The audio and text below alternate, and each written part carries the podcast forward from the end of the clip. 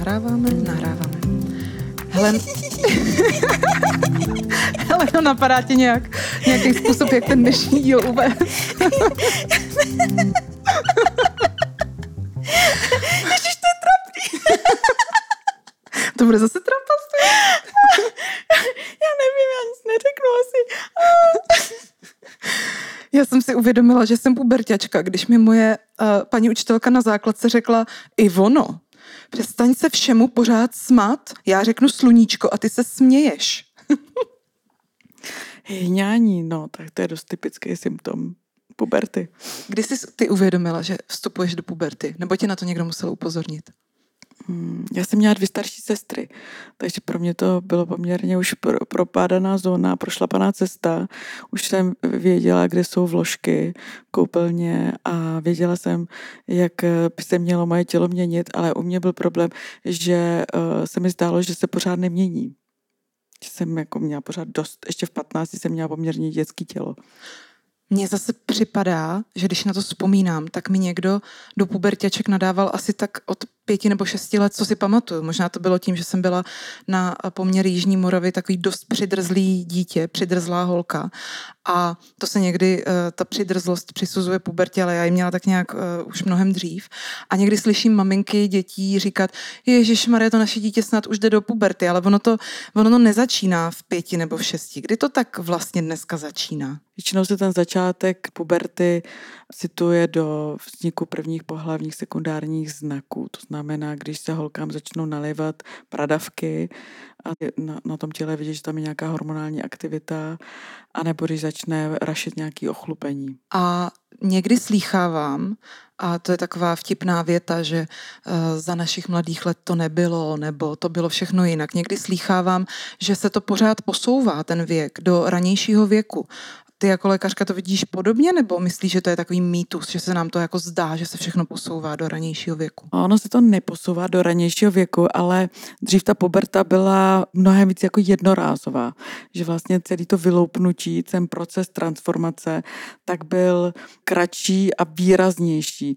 A to, co se stalo, že se tak rozpliznul do daleko, nebo je daleko pozvolnější, začíná dříve, to je pravda, zejména první menstruace se posunula výrazně z nějakých 17 let, vlastně myslím, že je 12,5 roku, teď v tuhle chvíli 12,8 a tak to je výrazný posun téměř do dětského věku, ale zároveň i ta puberta trvá díl. Naše babičky ještě ve 14 byly dětma, v 15, 16 proběhla puberta a v 17 už byly hotový ženský. A víš, čím to je, že se to posunuje do ranějšího věku? Úplně vědecky fundovaná odpověď na to není, ale hodně se shoduje antropologů a i doktorů se shoduje v tom, že ta brzká menarche je způsobena pravděpodobně vlivem hormonálních disruptorů v životním prostředí. Mluví se o tom často, že ve středověku ty ženy opravdu dospívaly mnohem později, ale když čteš o princeznách a královnách, zároveň třeba nebylo vůbec nenormální, že se princezna nebo jaká dívka provdávala ve 13, ve 14 letech. Takže se provdávaly dívky, které ještě byly eh, na hranici dětství. No, Aneška Česká, že je takový krásný příklad, kterou poslali na císařský dvůr ještě jako dítě. Právě tím eh, se vlastně jakoby mělo zabezpečit to, aby až ta puberta přijde, tak aby již byla vdaná a aby nemohlo dojít k tomu, že by náhodou něco provedla, jako třeba Julie z divadelní hry Williama Shakespearea, aby si někde sestřelila nějakého nevhodného prvního milence. Takže proto vlastně ta strategie byla o tom, že vlastně dívka ještě před pubertou má být vdaná, aby ta puberta přišla už do manželství. Ale to vlastně z pohledu historie bylo poměrně jenom um, jako krátké období a týkalo se jenom těch politicky motivovaných sňatků. Jinak normální měšťanstvo a nižší šlechta, tak uh, se vždycky počkalo teda na, na to pohlavní dozrání a pak se, pak se teda krátce na to teda ty holky provdaly. Takže začátek puberty pro holky kolem 12. roku, nebo někdy se stává, že některé děvčata začnou menstruovat už třeba kolem 10. 11. roku, tak to je otázka kolika? Posledních 100 let? 60 to ne, let? To ne, to je tak posledních 30 let, 20 let. Samozřejmě ta puberta precox, to znamená ta úplně ta jako patologická jednotka, tak ta existuje velmi dlouho. Známe vlastně dokonce i případ pětiletý holčičky, která porodila dítě, to znamená, tam je ale většinou opravdu porucha na úrovni endokrinologie, to znamená, je to většinou vrozená vývojová vada, kdy ty žlázy jsou, nefungují vůbec normálně. Ale pokud budeme mluvit přece jenom o zdravých lidech, tak ta menstruace, která přichází takhle ještě v dětském věku, tak je vlastně environmentální problém, ekologický problém. No, vzhledem k tomu, jak ta planeta vypadá a kam se suneme, tak to vypadá, že to ve jako krátký dohledný době nebude o moc lepší a z svého pohledu může se stát, že se teda věk, kdy holce začíná puberta, bude ještě snižovat? No je to možný. V Americe sledují tzv. index osmiletých, což je úplně pro nás už neakceptovatelné, pro, jako pro lékaře, prostě jakmile dostává menstruaci dívka mladší deseti let, tak už to považujeme za ohrožení zdravého vývoje.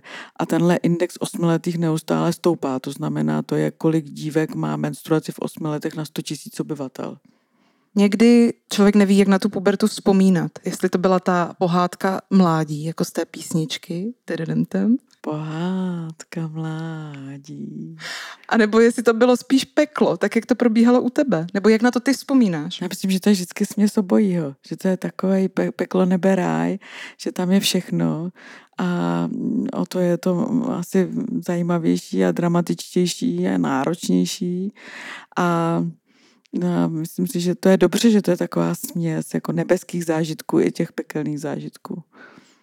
Tak jsi to měla ty? No, já jsem to měla asi hodně divoký, v tom smyslu, že jsem si docela eh, podstatnou část těch let, mezi třeba tím 12. až 18. rokem, připadala dosti nepatřičně. Docela často mi někdo dával najevo, že se musím nějakým způsobem uklidnit nebo takzvaně sklidnit hormon. Ale ono se ten hormon docela těžko sklidňuje, když s tebou ty hormony sloumají. Vzpomínám si na to. Sklidnit hormon, to je velká jogická disciplína. sklidnit hormon mi připadalo absolutně nemožný, protože mi připadalo, že Sice jsou tady nějaký důležitý úkoly v životě, který uh, přicházejí tak nějak z té, z té zodpovědné uh, sféry, to znamená připravit se nějak na ten život a vystudovat a věnovat se rodině. Třeba dneska si vzpomínám, jak jsem ze sebe byla taková zklamaná a opravdu jako překvapená, že mě najednou přestalo bavit jezdit k babičce, kterou jsem naprosto zbožňovala. Ale uh, absolutně největším, mým nejdůležitějším jako cílem dne bylo vždycky potkat nějaký kluky. Vzpomínám si na ten pocit, že to se mnou opravdu takhle mávalo a že to bylo dost těžké to vyvážit s tím, co se po mně uh, tenkrát chtělo. Vzpomínám si na jednu uh, šílenou situaci, kterou když teďka řeknu a moje rodina si tento náš podcast poslechne, tak nevím, jestli se mnou budou dál povídat ještě. Ale bylo mi třeba mm, 14 nebo 15 a možná ještě míň, možná spíš 13. A z Brumovic, který byly vzdálený 30 kilometrů od Hodonína, jsem tajně dojela na kole na dětskou diskotéku, kde byl můj oblíbený chlapec, s kterým jsem si potřebovala zatančit ten jeden ploužák. A zase těch 30 kilometrů jsem dojela zpátky a lhala jsem o tom, že jsem se někde zatoulala a ztratila. Takže Takhle si na to vzpomínám, že mě vlastně jako šlo hlavně o to potkávat chlapce a s nimi být v nějakém kontaktu já si myslím, že to ani není jenom potkávat chlapce, ale že to je touha jako mít nějaký společenský život. Že tam se otvírá instinktivně, se tam otvírá touha načíst eh, informace od vrstevníků. Že vlastně tam končí ten vliv eh, rodiny, to znamená ten, ta kořenová výživa a je potřeba, aby se ta kořenová vertikální výživa protlat tím hor, tou horizontální zkušeností, to znamená, jak se žije v mý generaci všem lidem, který prostě jsou stejně starý jako já. To znamená, je potřeba, jako, myslím si, že tam je velká instinktivní touha zažívat partu, život v partě, nebo prostě zažívat jak, cokoliv, co se děje vlastně v té mé generaci. A mm, ta potřeba i, i být obklopená těmi vrstevníky nebo mírně staršími možná, prefer, ano, i mu, jako pref, preferenčně možná opačným pohlavím, tak eh, aby člověk vlastně mohl začít trénovat, že to je, tam za, začíná nácvik námluv a člověk musí nějakým způsobem to začít zkoušet nějak. Je to jako i trenažer nějaký, než to začne na ostro ty námluvy. A je pravda, že to někdy bylo dramatický v pubertě. Já jsem taky měla dramatický, vlastně jako, jako kdyby ty rodiče vůbec tenhle úplně zdravý instinkt vůbec nechápali a, a záměrně ho blokovali, takže jsem různě musela utíkat z domova. To taky si pamatuju. A, a byla jsem v té době docela sportovně vymakaná, protože jsem mi nezbývalo, než jezdit pořád na kole, abych objel a vždycky dojela tam, kde se něco dělo. Přesně tak, na to kolo si taky vzpomínám jako na svého nejlepšího kamaráda. A velice mě teda potěšil rozhovor, kterýho jsem byla schopná až po letech se svojí maminkou, kdy jsem se jí pak někdy už jako dospěla u vína svěřila se všema různýma tajnýma výletama a ona se jenom usmála a řekla, holčičko moje, já měla to štěstí, že, jsme byl, že jsem měla pokoj v přízemí a tak když mi rodiče usnuli, babičce to prosím tě neříkej, tak jsem samozřejmě běžela eh, v 16 za tvým tátou, většinou tak po 11. v noci a vracela jsem se někdy kolem třetí ráno. To mě velice uklidnilo, ale moc mi to nepomáhá, když myslím na svoji dceru a na to, čeho bude muset dosáhnout ona, aby se, aby se oddělila. Ale zpátky k tomu, co říkáš. Takže co se tam vlastně v té pubertě normálně začíná dít, je teda nějaký odpojení. Potřebujeme se jako holky puberťačky, o kterých se dneska bavíme, potřebujeme se od těch svých rodičů zdravě odpojit. To bych řekla, že není pravda. Jo, to odpojení k tomu dochází až později. Ten sociální porod, to znamená to odpojení se od rodičů, tak to je podle mě klidně o pět let později.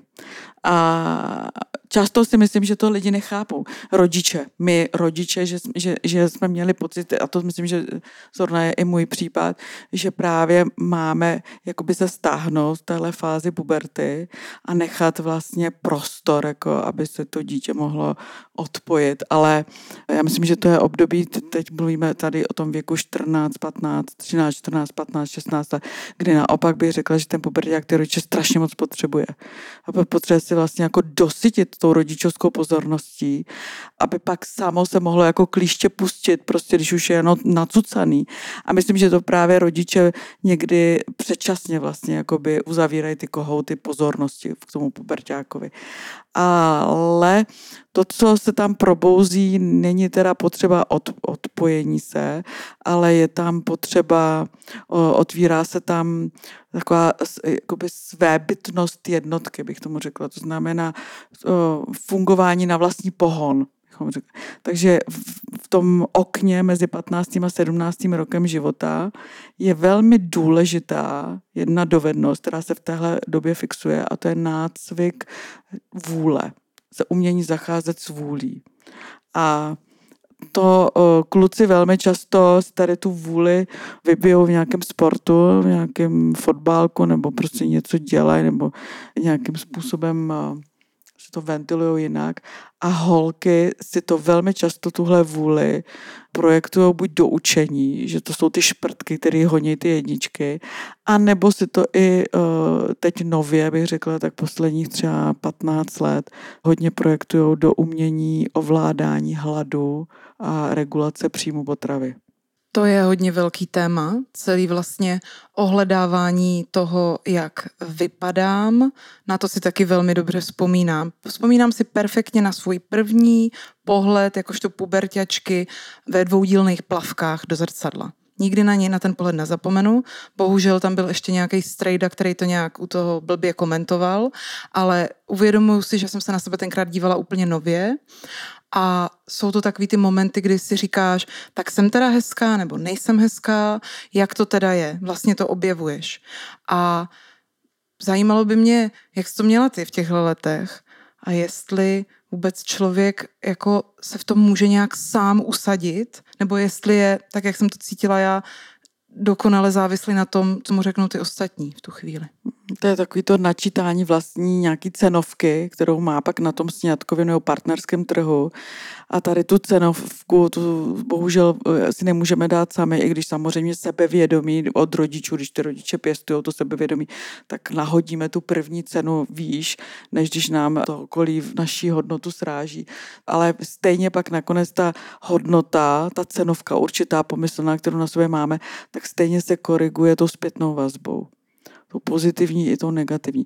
A proto vlastně my potřebujeme i tu zpětnou vazbu od těch vrstevníků. Samozřejmě ta zpětná vazba od těch vrstevníků je doplňkovou zpětnou vazbou, ale od té zpětné vazby rodičů. Vždycky je první ta zpětná vazba rodičovská, ale ne toho stejného pohlaví, ta nás vlastně moc nezajímá. To znamená, když maminka říká svoji dceři, ty jsi taková krásná, tobě to tak sluší, tak je to pro ní, pro ní téměř bezcená informace, ale to, co potřebujeme, je opačné pohlaví. To znamená, dcera potřebuje ocenění otce a syn potřebuje ocenění matky. A na tohle je takový základní stavební kámen, nebo když bych to použila teda tu terminologii burzy, tak to je ten, ta první jako hozená cifra, o kterou se pak smlouvá. No, ale velmi často se stane, že když zůstaneme teda u puberťaček, že ty holky z nějakého důvodu tuhle cenovku od toho otce nedostanou. Na to si taky vzpomínám, na to nekonečné čekání na to, až mě ten tatínek eh, pochválí a uzná nebo mě pomůže si myslet, že jsem strašně krásná. A možná se o to i snažil, ale stejně mi z toho nejvíc z celé téhle eh, doby svítí jedna jediná věta, kterou prones, když jsem si oblíkla svoje první šaty na nějaký ples a řekl, s těmahle bokama holka to nevím. Mně trvalo dalších asi 15 let mýho života se úplně uklidnit, že moje boky jsou úplně v pořádku a že můžu takhle normálně chodit po světě a přestat se dívat do zrcadla, co je s nima v nepořádku. Ale proč je to tak krutý, že v té pubertě opravdu jediná takováhle věta tě může takhle zaseknout. A slyším to od spousty svých kamarádek. Puberta je otevřené okno vnímání. Jsou to taky ty kritické momenty ve vývoji člověka, kdy je to puberta a pak dalším takovým mezníkem je třeba svatba a pak porod. Že to jsou takový krátký okamžiky, kdy je všechno jako přezvětšovací sklo. Ty jako dula víš, že každá věta, která se řekne u porodu, tak je vlastně nafouknutá krát sto v tom vnímání. Že? A to stejný se děje v pubertě. A to jsou někdy kouzelné věty, které by se takzvaně dali testat do mramoru. Že? Věta, tvoje prsa jsou jako dvě čočky na prkínku.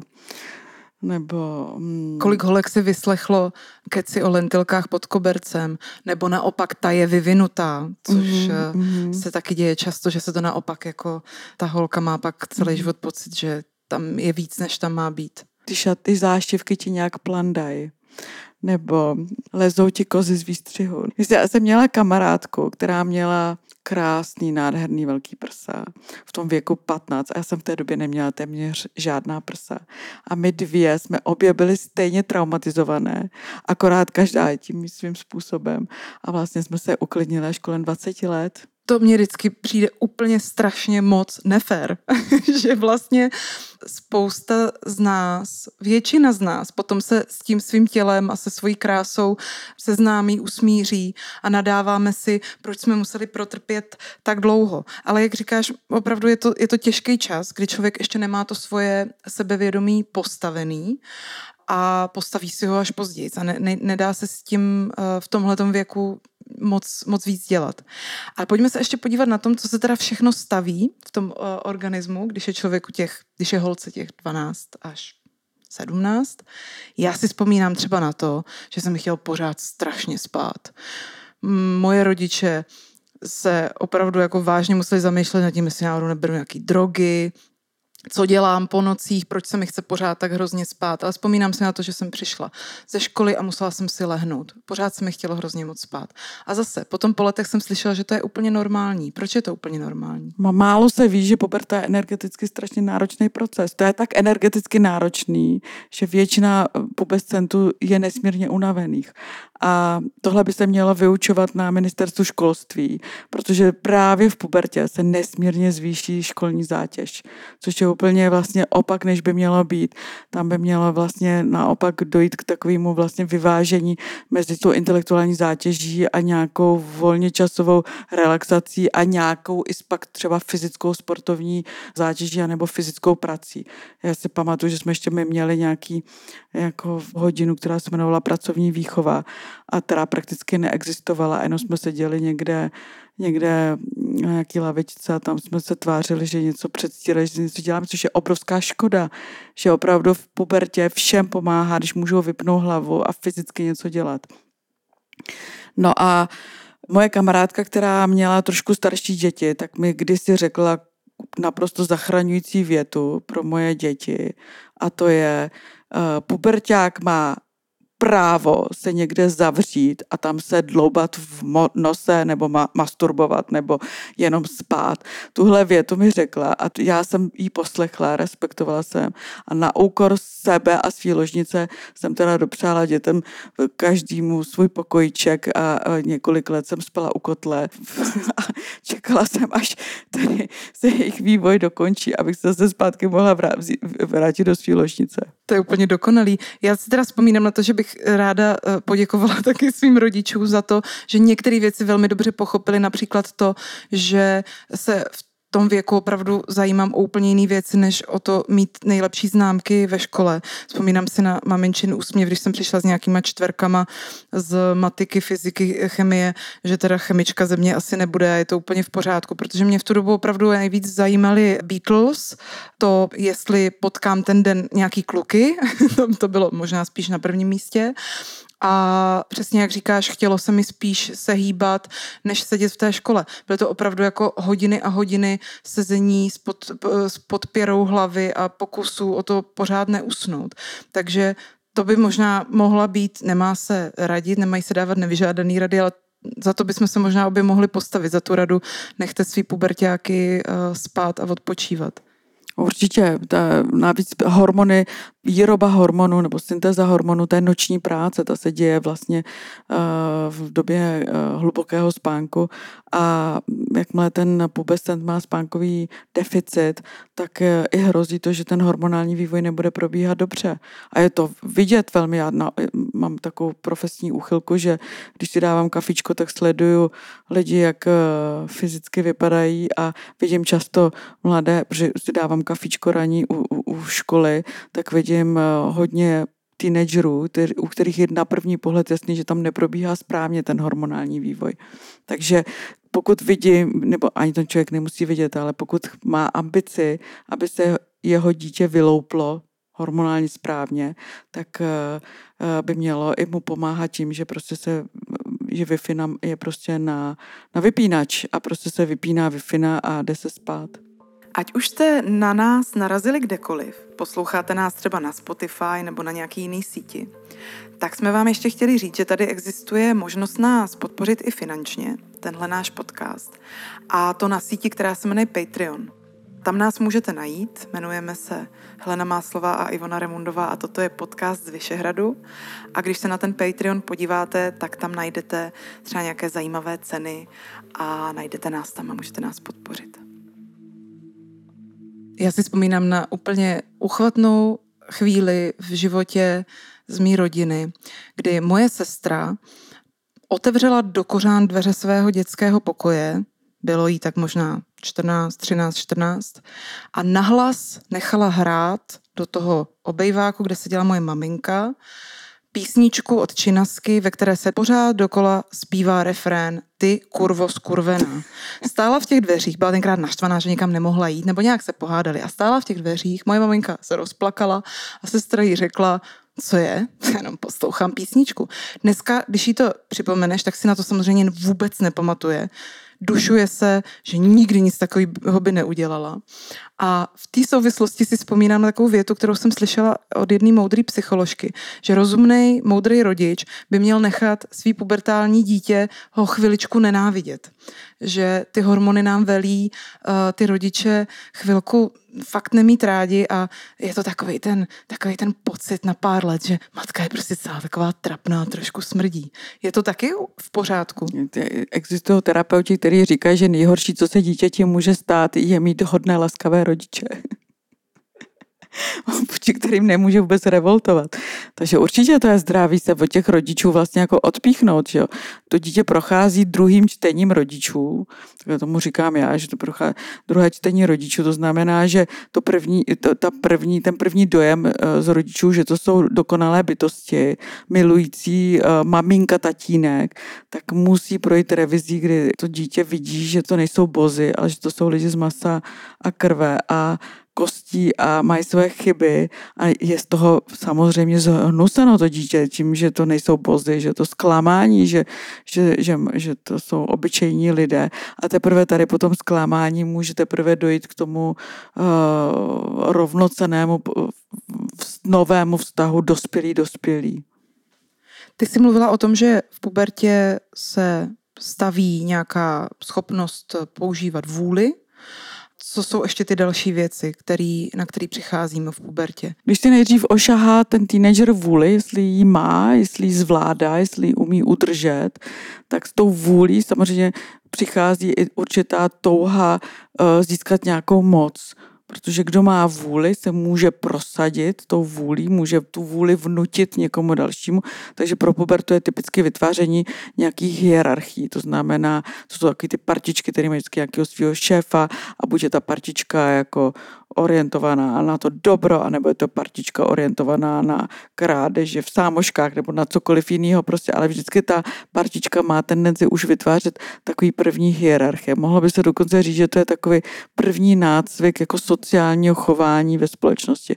A nebo naopak je to prostě partička jako komunistická, kom, taková ta rovnostářsky komunitní, ale to bych řekla, že je až spíš jako daný teď, eh, kdy už jsme všichni přesyceni těch hierarchií, ale uh, jako za mě v mý době, tak určitě nějakým způsobem ta hierarchie ještě pořád byla jako trendová, protože samozřejmě kolem všude vládnul ten pseudokomunismus.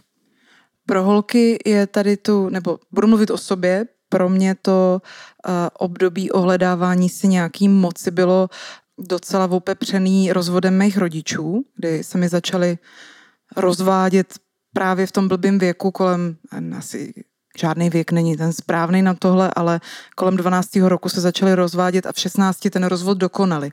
A to, o čem mluvíš, mi připomíná chvíle, kdy jsem právě tím zmatkem a tím vákuem, který tam najednou bylo vytvořený tím, že ty rodiče prostě byli v nějakém špatném jako rozpoložení, tak jsem najednou měla místy až pocit opravdu jako velký všemocnosti, že bych to mohla dokonce i nějakým způsobem já ovládat, že bych to mohla někam posouvat a nějak s těma rodičema uh, manipulovat. A bylo to fakt velký, bylo to mocný, jak se dneska říká.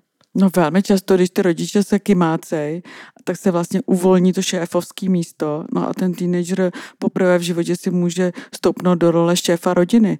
Že všechno se děje, jak to dítě řekne. To myslím, že se děje docela často. No. Proto je důležité, když máme doma pubertáky, tak se trochu zapřít a v tu chvíli vlastně si udržet autoritu, byť to a nebát se konfliktu. Velmi často potkávám v ordinaci ženy, které říkají, popisují, že když šly do puberty, tak eh, ty rodiče jim šli z cesty. To je teď taková naše vlastně jako trochu náš rukopis rodičovský a myslím si, že to pro ten zdravý vývoj a ošahání si svých hranic a i, i nějakým způsobem načtení svého místa, tak to spíš může být kontraproduktivní. No, to mi velmi připomínáš, tady to základní dilema, jestli vlastně tak jako za starých časů, když si představíme ty dva extrémy, se holka takzvaně nemá pouštět ven, dokud nepřichází nějaký mládenec, který to s ní opravdu myslí vážně a jsme si jistí, že už je to všechno jako v pořádku. A nebo jestli jako dneska spíš se razí trend, že je dobrý ovšem se absolutně otevřeně bavit, se svojí dcerou se otevřeně od 13-14 bavit o antikoncepci, a kdyby náhodou už chtěla začít sexuálně žít, aby jako rodiče jsme ji vlastně nevyháněli tím, že musí lhát do nějakých nebezpečných situací.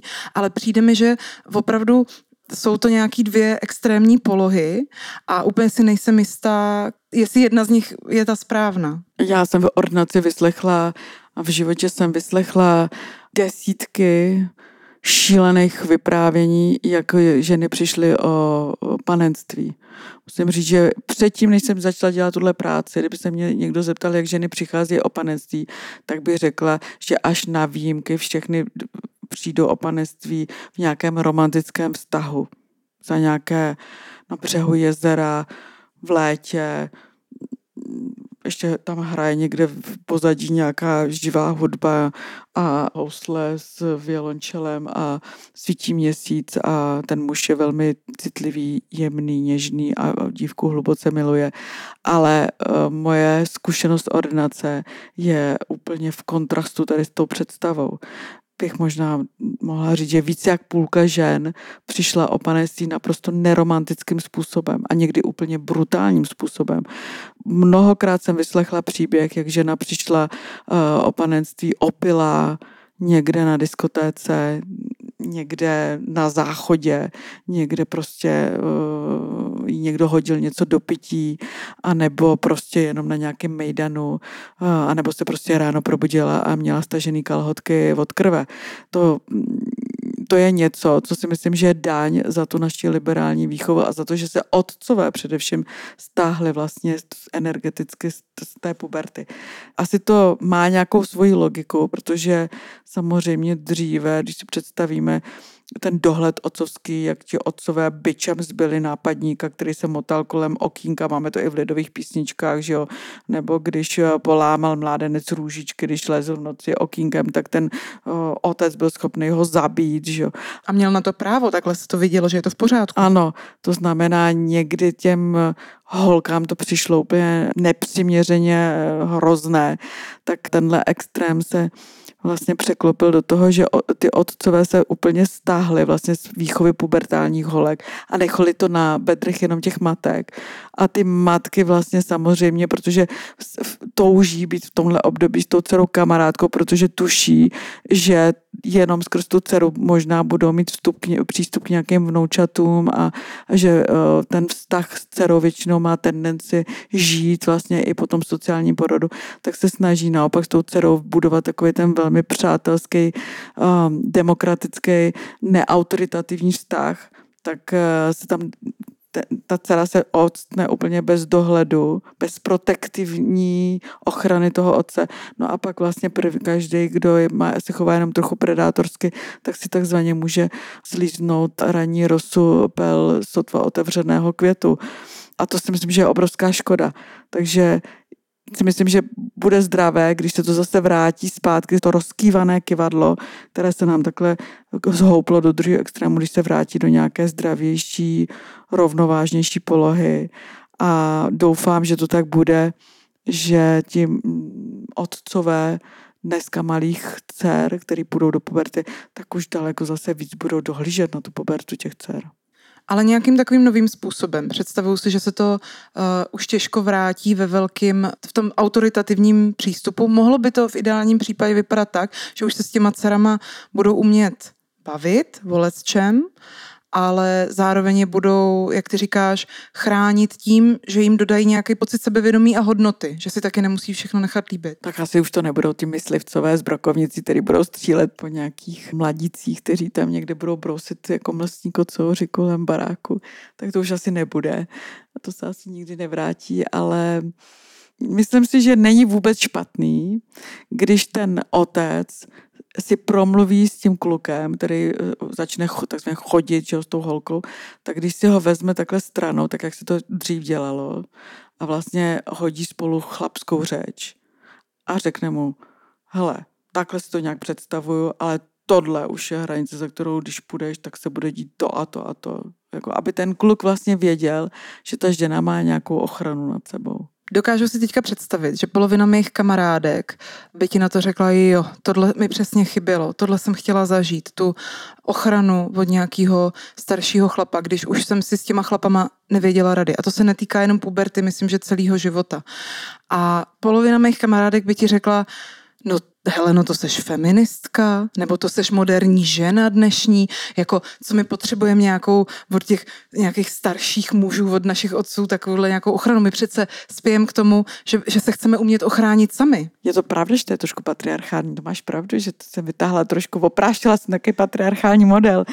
Ale tak něco na tom patriarchátu taky bylo dobrýho. Já nechci vytahovat tady starožitnosti, ale já vidím, v ordinaci to vidím, a ono to souvisí samozřejmě s užíváním antikoncepce v teenagerském věku, že když ty holky mají otce, který funguje, tak můžou si dovolit nemít antikoncepci až do toho, až do toho okamžiku, kdy potom opravdu zahájí potom pravidelný sexuální život, mají toho stálého partnera, tak pak ať už si dělají, co chtějí. Ale ty kritické roky, kdy ještě není dokončený hormonální vývoj, kdy prostě je opravdu velkou škodou, když prostě sotva menstruující holci, která párkrát nepravidelně zamenstruovala, tak pan ginekolog předepíše antikoncepci a pak se diví, že má syndrom policistických ovárií nebo že má endometriózu. Tak eh, aby se toto nestalo, tak si myslím, že je lepší, když ten otec prostě jakoby ještě roztáhne takový nějaký ochranný deštník na tou dcerou, aby mohla v klidu si dokončit tu pubertu a počkat si na ten opravdu nějaký vztah, který je aspoň trochu seriózní a nemohl, nemusela takhle experimentovat s nějakými kluky, kteří akorát ji odpaní a pak se na ně vykašlou. Já doufám, že ten čas už je pryč, kdy Radim Úzel objíždí české školy a školí e, mladé dívky, jako jsem byla tenkrát já, o tom, že je potřeba si tu hormonální antikoncepci pořídit co nejdřív. Ale zároveň opravdu pro generaci třeba mojí maminky, byl pro mladé holky, které ještě nechtěli mít děti, to znamená pubertěčky, ta možnost nasadit hormonální antikoncepci nemůže být jako vnímaná úplně černobíle, protože pro ně to opravdu byla záchrana. Nemuset uh, jít na potrat, když se to nepovedlo. Takže je to složitá otázka, pro tebe, nebo jednoduchá, nebo to máš v tomhle jasný a chtěla bys říct uh, eh, 15-letým holkám hormonální antikoncepci neberte? Já v tom mám jasno. Já to mám jasno, že jakmile není dokončená puberta, tak se nemá zasahovat syntetickými hormony. Já v tom mám úplně jasno, protože ta, ty negativa vysoce převyšují pozitiva, který to přináší. To, že um, u, u velké řady holek, který berou antikoncepci, tak je na první pohled jistý, že by stejně neotěhotněli. Jo, když vidím prostě, že to jsou holky, jak jsme tady mluvili, který vážejí 50 kg na 175 cm, vidíme, že i bez té antikoncepce by pravděpodobně možná ani nemenstruovali, tak tam vlastně bráníme to antikoncepcí dokončení té puberty a dokončení toho hormonálního vývoje, tak aby se tam mohl zdravě usadit menstruační cyklus a aby ta žena mohla, mladá žena, aby se mohla prostě dorozvinout do té uh, dospělé ženy. Tam prostě to je proces, který má nějaký svůj začátek, nějakou dynamiku a musí se dokončit, aby se vytvarovala správně postava, aby právě ta žena měla i dokončený kostní vývoj. Jo, ne, když dáme 15-letý holce antikoncepci, tak riskujeme, že nedosáhne tzv. maxima své kostní hmoty a že zůstane o několik centimetrů menší, než by jinak normálně byla. Jo, tam se uzavřou štěrbiny epifyziální a ta holka zůstane malá. Já bych já v tom dilema nemám. A i, i přesto, že samozřejmě znám příběhy žen, mladých žen, který prostě otěhotněli a šli na interrupci. Eh, je to vždycky smutný příběh, ale když se podíváme na čísla, na statistiky, tak těchto žen zas není tolik. V České republice je poměrně stabilní množství žen, které chodí na umělé ukončení eh, těhotenství. Bývá, je to kolem něco kolem 20 tisíc žen za rok. A většina z nich jsou ženy, které čekají třetí nebo čtvrté dítě. To znamená, většinou to jsou už ženy, které už mají porozenou porozený děti, založenou rodinou, už další dítě prostě nechtějí. Těch eh, holek před 20. rokem života, tak je tam, já teď nevím, kolik to procentuálně dělá, ale je to minimum. Eh, to znamená, eh, pořád ještě existuje kondom, pořád ještě existuje nějaká zdravá, nekoitální technika nebo prostě nějaká fáze, má tam být prostě nějaká fáze i platonické zamilovanosti a pak nějaké té fáze, kdy se ty lidi jenom mazlej, líbaj a nemusí nutně tedy docházet k ejakulaci do pochvy. Když o tomhle někdy mluvím se svýma mladšíma eh, kamarádkama, tak si připadám, a to je mi 38 let, jako stará bába. Protože jsem nedávno s jedné své kamarádce říkala, že bylo, když jsem já byla v pubertě normální, chtít po klukovi, aby se mnou tak půl roku jenom chodil no. a pak by se ukázalo, jestli teda takzvaně něco bude. A ona se začala hystericky chechtat a řekla mi, hele, baby, jsi už asi fakt stará, protože no. dneska je to tak, že my se spolu prostě vyspíme a tím se jako ukáže, jestli to jako má smysl v tom pokračovat, jestli jako spolu budeme chodit. No. A já si říkám, nechci být taková ta fakt stará bába, která je trapná a školí ty mladý, ale mám takový pořád si zatím taky asi mám chuť mhm. stát, že to má něco do sebe, si, si chvilku počkat. Tak já jsem poznamenaná tím doktorským pohledem na svět, ale nechtěla bych, aby moje vnučka třeba žila tak, že jak to někdy slýchávám, ale co budeme dneska odpoledne dělat? Nevím, tak co kdybychom se třeba zaprcat? Taky to jako, no anebo můžeme jít do kina, anebo hm, si pustíme film doma, Jo, je to jako, jako volně časová aktivita. Už začalo to už tím termínem zdravý sexuální život. To už myslím si, že tenhle termín, který vznikl někdy v 90. letech, vlastně když vzniklo masové rozšíření antikoncepce, tak přesně radím Uzel a spol, ale to samozřejmě bylo v celé západní Evropě nebo v celém západním světě, tak se nastavila taková představa, že je normální mít zdravý sexuální život. To znamená intenzivní sexuální život, dvakrát, třikrát týdně, pohlavní styk od 15, 16 do, já nevím, 75 nebo něco takového. A to je úplně hlub, hluboký nepochopení, jak funguje reprodukce z mého pohledu. Ta prostě reprodukce vůbec není lineární. To je to, ono to souvisí s takovým tím lineárním pohledem na svět. Jako že jsme, že, že ve světě něco funguje pořád stejně. No to bylo takový to, to období, kdy jsme si mysleli, že takhle, jak je ten svět, tak takhle bude pořád.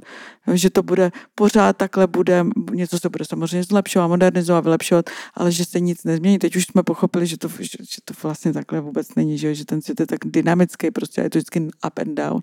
A Stejně tak ta sexualita, to je prostě vlnobytí, tam je, jsou období prostě pustu, sexuálního, i touhy sexuální, prostě tam je období, ženy běžně zažívají období frigidity ve svém životě, který může být klidně i několika letý a pak najednou vzedmutí prudký vlny vášně, vlastně kdy se vlastně naběhne ta fertilní vlna prostě a pak ty ženy můžou se chovat úplně jak nymfomanky nebo jako nějaký prostě poběhlice a, a, a, a to zase může trvat nějakou dobu a pak to zase může, jak to přišlo, tak to odejde.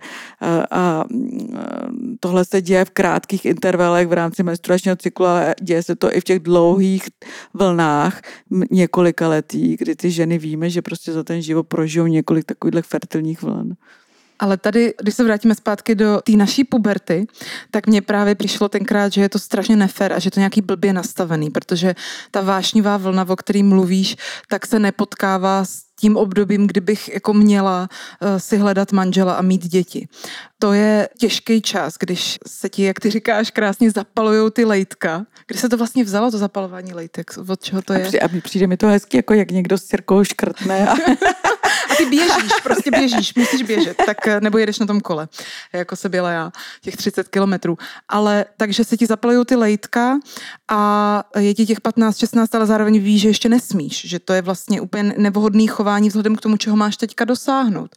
Tak to je těžký, těžká chvíle, ale myslím, že úplně stejně pro dnešní puberťačky, že se neočekává eh, od tebe v těch 15, 16, že eh, budeš mít už děti. Tak to trošičku jako ten náš vývoj sociální jde proti té přírodě v tomhle. No, to určitě, to určitě. Tak my ty přírodní zákony jsme úplně znásilnili, to my vůbec neposloucháme. A už to začalo mnohem dřív, že už jenom ten výmysl monogamního manželství celoživotního tak vůbec neodpovídá instinktům vlastně, ani ženským, ani mužským, že jo. Tak eh, ta, i ta představa pak, že ten muž může být promiskuitní a ta žena bude monogamní, tak e, vlastně taky vůbec není v souladu s e, biologií té ženy. Ta žena je nastavená, já si myslím, že taková úplně průměrná zdravá žena je nastavená tak, že když se začne dokončovat ta puberta, protože tam je opravdu, nesmíme zaměňovat platonickou, romantickou emocionální jakoby lásku s tím sexuálním chtíčem. Myslím si, že normální žena se sexuálně rozjede až třeba kolem dvacítky, že až tam vlastně je schopná orgazmu. Samozřejmě jsou velký výjimky, jsou, jsou holky, které jsou v 15 už úplně ready a pak jsou holky, které ještě ve 30 vůbec nejsou připraveny se stát kněžkami lásky ale normální průměrná zdravá žena si myslím, že se rozjíždí prostě tak je 20, 21 let. A tam by měla mít vlastně první těhotenství, první dítě. A to většina z těch holek vlastně vůbec nemůže si dovolit, protože nemají dokončený ani vzdělání, nemají kde bydlet. A co si budeme povídat, tím, že se zaměřujeme jenom na to vzdělání a úplně tam chybí ta škola života, tak jsou to vlastně jelita, který by vůbec se nedokázali ani postarat sama o, o sebe, na tož o dítě. A dovedu si představit, že normálně, kdybychom žili úplně podle řeči těla, tak dopadneme tak, že budeme mít v těch 50, kdy to skončí, kdy projde, kdy jde ta žena do klimakteria, takže budeme mít za sebou třeba nějakých 12 těhotenství a 8 živých dětí třeba. Což je dneska úplně mimo mísu. Takže se hmm.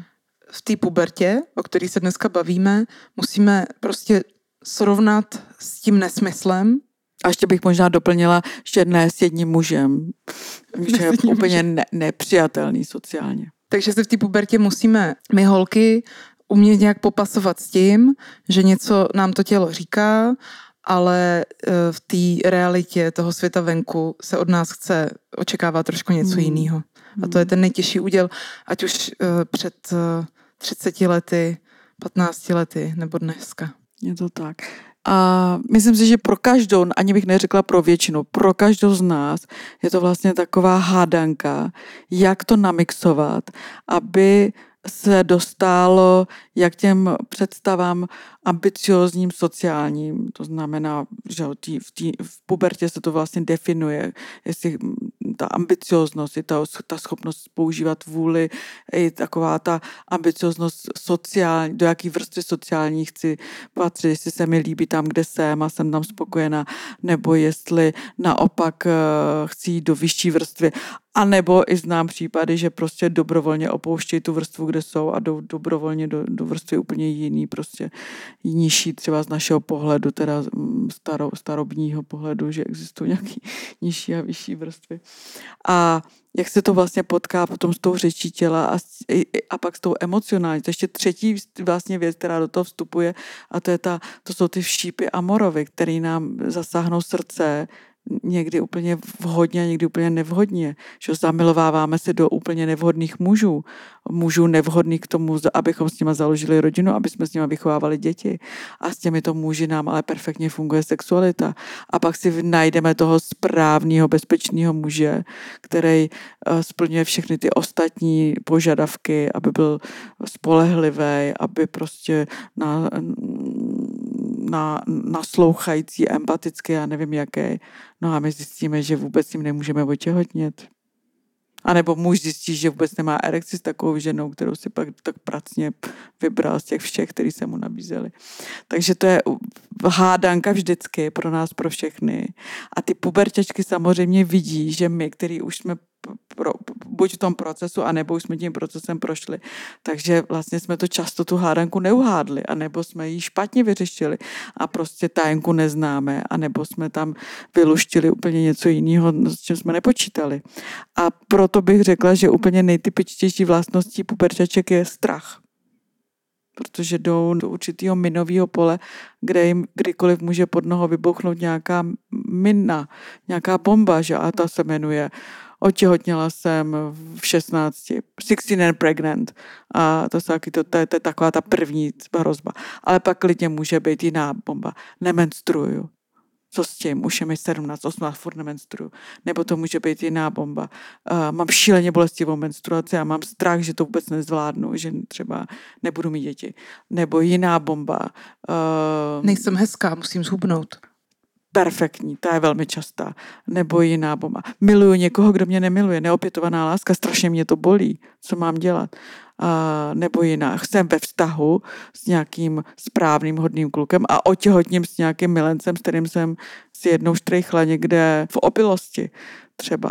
Nebo jiná bomba, nechce si mě vzít, nebo už spolu chodíme sedm let a pořád nic, nebo nemáme kde bydlet, nebo je to psychopat, bere léky, nebo zavřeli ho do vězení. Jo, nebo to, a vymysleli bychom prostě stovky dalších různých jako nástrah. A myslím si, že ten svět je tak složitý a těch různých nástrah je tolik a nejsou vlastně prediktibilní, že vlastně velkým úkolem té puberčačky je umění vzdát se kontroly. Ale celý ten školní systém ji vlastně vede k tomu, aby tu kontrolu měla. A teď se tady ukazuje úplně protichůdná potřeba vlastně, jako mít kontrolu, používat tu vůli, abych tu kontrolu měla. Proto vlastně oni jsou nesmírně odměňovány, odměňovány dopamínem, když třeba dokážou za celý den sníst jenom jedno jabko, protože mají tu kontrolu, mají tu vůli. Ale zároveň vlastně tahle ta vůle a kontrola vůbec nefunguje v tom pohlavním fertilním reprodukčním světě. Takže vlastně být puberťákem je jedna velká obava. Ani já, ani ty moc ve své praxi puberťačky nepotkáváme. Já je potkávám. Ty je potkáváš? Hmm. Za mnou chodí ženy, které se mm, chystají na porod nebo porodili a tak přemýšlím, uh, co bych vzkázala puberťačkám. Něco takového hezkého, milého ze své zkušenosti vycházejícího, tak bych jim právě chtěla vzkázat něco, co se týká toho, co jsi teďka řekla. Chtěla bych jim vzkázat, aby se nebáli a aby, když se budou bát, tak aby třeba vyhledali někoho, nějakou starší ženskou, když pokud ji nemají po ruce, která je podrží a, a, a pomůže jim. Co bys jim vzkázala ty? Hmm.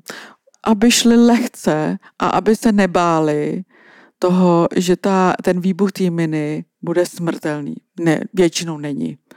A, a je vlastně docela fajn, když do té cílové pásky toho klimakteria se dopotácej s nějakými šrámy na těle, na duši, na srdci, že to vlastně je docela dobrý, že to je taková pestrost toho života a že není cílem, aby se nám nikdy nic nestalo. Cílem je, aby jsme si ten život užili, aby jsme se něco naučili, abychom zjistili, jak vlastně ten život funguje. Takže já bych jim popřála, aby si uchovali zvědavost a určitou důvěru.